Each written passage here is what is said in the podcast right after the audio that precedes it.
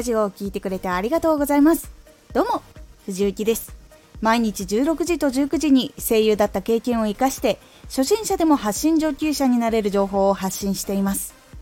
さて今回はしちがつの振り返り、月末恒例のいっかげつやってきたことを振り返るコーナーでございます。少し告知させてください。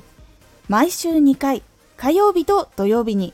藤幸から本気で発信するあなたに送るマッチョなプレミアムラジオを公開しています。有益な内容をしっかり発信するあなただからこそ収益化してほしい。毎週にかい、火曜日と土曜日、ぜひお聞きください。はい、まずしちがつは毎日さんぼん更新だったので、合計きゅうじゅうさんぼんのラジオを公開してきました。プレミアム放送はきゅうほん今回はお届けしました。そして新しくやったことは、配信時間の一部を朝の投稿を始めました。そして今月話題のチャンネルにはさんかいほど乗ることができました。めっちゃ嬉しかった。やっぱ乗るたびによっしゃっていうのは未だ変わらずにあります。で、今月になって実際結構感じたことは、休みに入ることで聞く人とか発信する人っていうのが大きく変化したなと実は感じています。会社にね、そのまま出社今している方もいるし、在宅になったっていう人もいるし、ラジオ発信を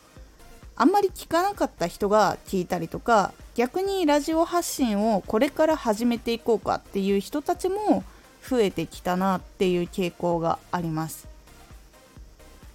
で、初心者ですっていう人もいれば、本格的にラジオを仕事にしたい人っていうのも結構現れてきたかなという感覚はあります。実際休みの前は時間がなくてとか、あとは出勤の時とかも結構キツキツとかであんまりそういう時間取れなかったっていう人が聞くようになったっていうこともちょっとあったりするので、エンタメ系のところとビジネスのところはちょっとどっちも上がってはいるかなと推測しています。そしてね、この夏の期間にラジオを磨いておくと、次は今度年末に向けてまた新しく人が変わっていく流れが多分あると思うので、新しい人がまた年末に向けてどんどん増えていく。で、冬休みあたりになるとドンって増えるっていうことが多分このループだと起こると思うので、そこをキャッチするための準備とか基盤とか、ラジオのベーシックなところは決めておいた方がいいかなっていうふうにも思います。今一度この夏に久々に振り返るっていう人もいれば、ちょっと前に振り返ったけどっていう人もいるかと思いますが、今一度ラジオのタイトル、そしてチャンネルのアイコン、チャンネルの説明、チャンネルの名前、ラジオの内容、ここを整理して来月からまた更新の計画を立てていくのがおすすめかなと感じています。そして今月出会ってくれた人、以前から来てくれている人、本当にありがとうございます。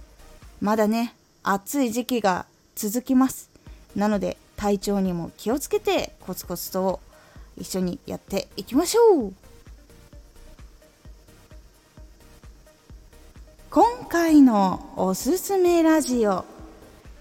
最後まで納得いくまでやろう。最後の最後まで手を抜かずにやるっていうことは自分のためにもなるんですけど、やっぱり聞く人のためになるので結構大事なところだよっていうお話をしています。このラジオでは毎日じゅうろくじとじゅうくじに声優だった経験を生かして初心者でも発信上級者になれる情報を発信していますので、フォローしてお待ちください。次回のラジオは明確なゴールを掲げるといいわけです。こちらは明確なゴールっていうのが結構大事なんですけど、ここの間のやらなきゃいけないこととかがふんわりしてるんじゃなくて明確に分かっていた方がいいよっていうお話になっておりますので、お楽しみに。ツイッターもやってます。ツイッターでは活動している中で気がついたことや役に立ったことをお伝えしています。ぜひこちらもチェックしてみてね。コメントやれたいつもありがとうございます。ではまた。